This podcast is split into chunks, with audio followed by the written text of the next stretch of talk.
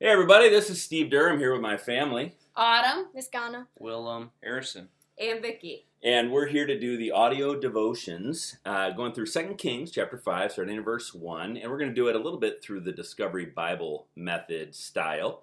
And so Autumn's going to kick us off, uh, starting in reading in verse one of Second Kings five. The king of Aram had great admiration for Naaman, the commander of his army, because through him the Lord had given Aram great victories. But though Naaman was a mighty warrior, he suffered from leprosy. At this time, Aramean raiders had invaded the land of Israel, and among their captives was a young girl who had been given to Naaman's wife as a maid. One day the girl said to her mistress, I wish my master would go to see the prophet in Samaria. He would heal him of his leprosy. So Naaman told the king what the young girl from Israel had said. Go and visit the prophet, the king of Aram told him. I will send a letter of introduction for you to take to the king of Israel. So Naaman started out carrying as gifts seven fifty pounds of silver, a hundred fifty pounds of gold, and ten sets of clothing. The letter to the king of Israel said, With this letter I present my servant Naaman. I want you to heal him of his leprosy. When the king of Israel read the letter, he tore his clothes in dismay and said, Am I God that I can give life and take it away? Why is this man asking me to heal someone with leprosy? I can see that he's just trying to pick a fight with me. But when Elisha, the man of God, heard that the king of Israel had torn his clothes in dismay, he sent this message to him Why are you upset? Send Naaman to me, and he will learn that there is a true prophet here in Israel. So Naaman went with his horses and chariots and waited at the door of Elisha's house. But Elisha sent a messenger out to him with this message Go and wash yourself seven times in the Jordan River. Then your skin will be restored, and you will be healed of your leprosy. But Naaman became angry and stalked away. I thought he would certainly come out to meet me, he said. I expected him to wave his hand over the leprosy and call on the name of the Lord, his God, and heal me.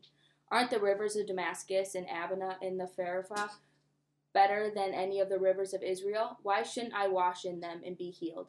So Naaman turned and went away in rage. But his officers tried to reason with him and said, Sir, if the prophet if the prophet had told you to do something very difficult, wouldn't you have done it? So you should certainly obey him with when he says simply, Go and wash and be cured. So Naaman went down to the Jordan River and dipped himself seven times as the man of God had instructed him, and his skin became as healthy as the skin of a young child, and he was healed. Then Naaman and his entire party went back to find the man of God. They stood before him, and Naaman said, Now I know that there is no God in all the world except in Israel, so please accept a gift from your servant. But Elisha replied, As surely as the Lord lives, whom I serve, I will not accept any gifts. And though Naaman urged him to take the gifts, Elisha refused. All right, that's good. Good job, Bob. Good job. Woo. That's a lot to read. All right, so what we're going to do is just kind of recap a little bit of the story. So, what do we know so far in the story? There's who are some of the big characters that we heard? Naaman. Naaman. Yep, name him and claim him. Good job, miss. Anyone else? Who else? The Oh. servant girl. The servant girl, the slave girl. There's uh, Elisha or Elisha, who is uh, the the prophet, right? Elisha. Who else? Think of anyone else that you heard? The king of Israel. The king of Israel. Right? Yeah. Who else? Who is with Naaman? His servant. Yeah, he had Oh, some his servants. officers. Yeah, his right? officers or his servants that were with him. Yep, that's right. So, uh, so Naaman is from Aram, which is uh, kind of the bad guys, right? So he goes, "What's wrong with Naaman?" He had leprosy? Yeah, he's got leprosy, right? So, what did you like about this story? You know, typically with Discovery Bible Method, you retell the story. We're not going to do that because of time. But what did you like about this story uh, from the Bible? So, what do you think, Harrison? How about you? What do you like about this story? Um, I, I just liked how God, uh, he takes like, you don't need like something like too holy, like, uh, rather than like he talked about the Damascus River or whatever, if, if that's what it was, The Jordan River. the Jordan River, that's what it was. Yeah. He uses like a dirty old river, yeah, and not some like holy super pure thing. Yeah. He can use a dirty old river to heal a guy of leprosy. Mhm. That's really good. That's really good. Do you guys know anything else that happened in that river? Jesus was baptized. Yeah, Jesus was baptized in that river. Whoa, look out. Will's on fire. Someone's a pastor's kid. Oh, wow. Could we? Could we just relax all of a sudden? All right. So, anyone else? What else did you like about that story? Anyone else? I liked how it was very simple. That all it took was to go into the river and wash, and then you'd be cured. It didn't have to be this whole long process to be cured of leprosy. Yeah, right. Totally. And how many times did he have to do it? Like go up and down? Once. Seven, Seven times. times. Yeah, one time yeah, seven. I was reading. no, but but seriously though, you are right. It's simple. It wasn't like this really difficult thing, right? Because the servants or the officer said, if he asked you to do something really hard, you'd do it, right? So, but you're right. It was something super simple, up and down, up and down. What if after the sixth time, nothing happened? Would you guys be like, I don't know if I'm going to do it a seventh time? You know what I mean? But he did it and he got healed. So, all right. So, what do you like about it? So, what do you learn about God from this story? What do you learn about God from this story, Miss Ghana? What do you what do you learn about God from this story? Anything? Or Will? How about you? what do you Um, learn about God You can take something broke and make it and put it together. yeah, Like take something dirty and make it clean. yeah. God can take some, something broke, put it back together. He can take something dirty, uh, skin disease, leprosy, and He can heal it. So God can heal. What else do we learn about this? Uh, anything in this story from God? Anything about God? I like that he offered healing to Naaman, who pretty much is an enemy of Israel. Right. Like God offers healing to anybody. Right.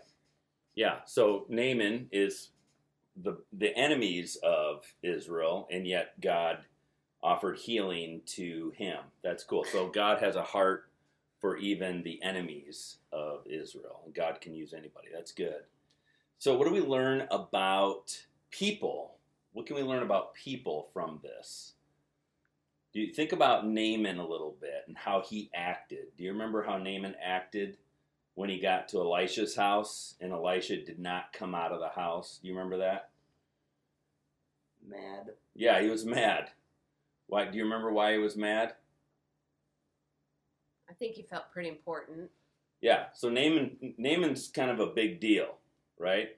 He feels like he's a big deal and Elisha doesn't come out of the house. So he's like, wait a minute, I thought he was going to come out of the house. Uh, so what do we learn about people from this story? I find it interesting that um, low people, like the servant girl and Naaman's officers or servants, um, were willing to challenge him and push him. You know, I think that took a lot of courage to push Naaman to maybe just try this, maybe just check in with the um, the prophet to get healed. Right. Yeah, totally. So God can use um, even Look how you spin that so well. No, no, but but but you've got these unnamed, really like a, a slave girl, and these servants, officers who are with him, and they they don't even have names in the story, and yet God uses them to help this really important guy get the truth, Right. and that's really good. Because he probably wouldn't have been healed Right, without their intervention. right, right. Anything else from you guys on what you learn about people from this? On the way people are. I mean, for me, I just think it's easy to get in a situation where you get angry if you feel like people are not doing what you want them to do. You expect something to go a certain way, and then people don't do it the way you want it to go, right? Um, so that's something. And then the last thing is um, for us is is there anything that you feel like God is asking or, or, or how's God getting your attention from this story for you? So, um, you know, what do you think God is saying to you from this story? So, is there anything from this story that God is challenging you, uh, teaching you about Himself, challenging you in your own life, speaking to you about your own life um, from this story? Is anything going on in your own life that you think, you know, this is something that's making me think about this in my own life? What do you think? For me, I think it makes me think about more how can I let more people in to push and challenge me because God can be using them to help push and grow me in my own faith. But I have to be open to wanting to hear from the Lord through other people. Yeah, that's really good. Good job. That's really good. Yeah. Anyone else? I think what I'm getting is like God, like we don't have to like show up in this big like way to people, but like we can Simple. Simple. yes, That's that's a good word. I lost You're my- showing it- I lost my train of thought. No, you're showing it with your hands. Yeah. Like, people can't see that. So, like, when you're thinking of that, you don't have to do something really, what, like do a big thing? Yeah, It can be something what? like just small and simple and just show up and be there for people. Yeah, good. That's Just to be present with people. Mhm. I mean, think of Naaman's servants. All they had to do is say to their master, who, who came all the way down there to get healed, and he was turning around to go home just because a guy was unwilling to come out of his house and told him, go wash in the river seven times. And, and he was so mad about it and offended that he was going to go all the way back home and travel all the way back and not get healed. And his servants just stayed with him and said, hey, master, let's just think about this second. Can we just not get a little crazy here? And and let's just relax a second and think about this. And they stayed with him, and God used them. So that's really good. Awesome. Well, any of you want to uh, pray for us? Um, put you on the spot here. Will you want to pray for us? Um, I guess. okay, buddy. Why don't you pray for us, dude? Dear God, thank you for this great day. Thank you for everything you have given us. Thank you that we could do this thingy, this devotion. And thank you that you made the person listening to this right now. And and yeah, thank you that um that you heal and show us uncon- unconditional love and that you are just an amazing God. Amen. Amen. All right. Thanks for hanging out with us, and have a great rest of your day. Bye bye. Joe.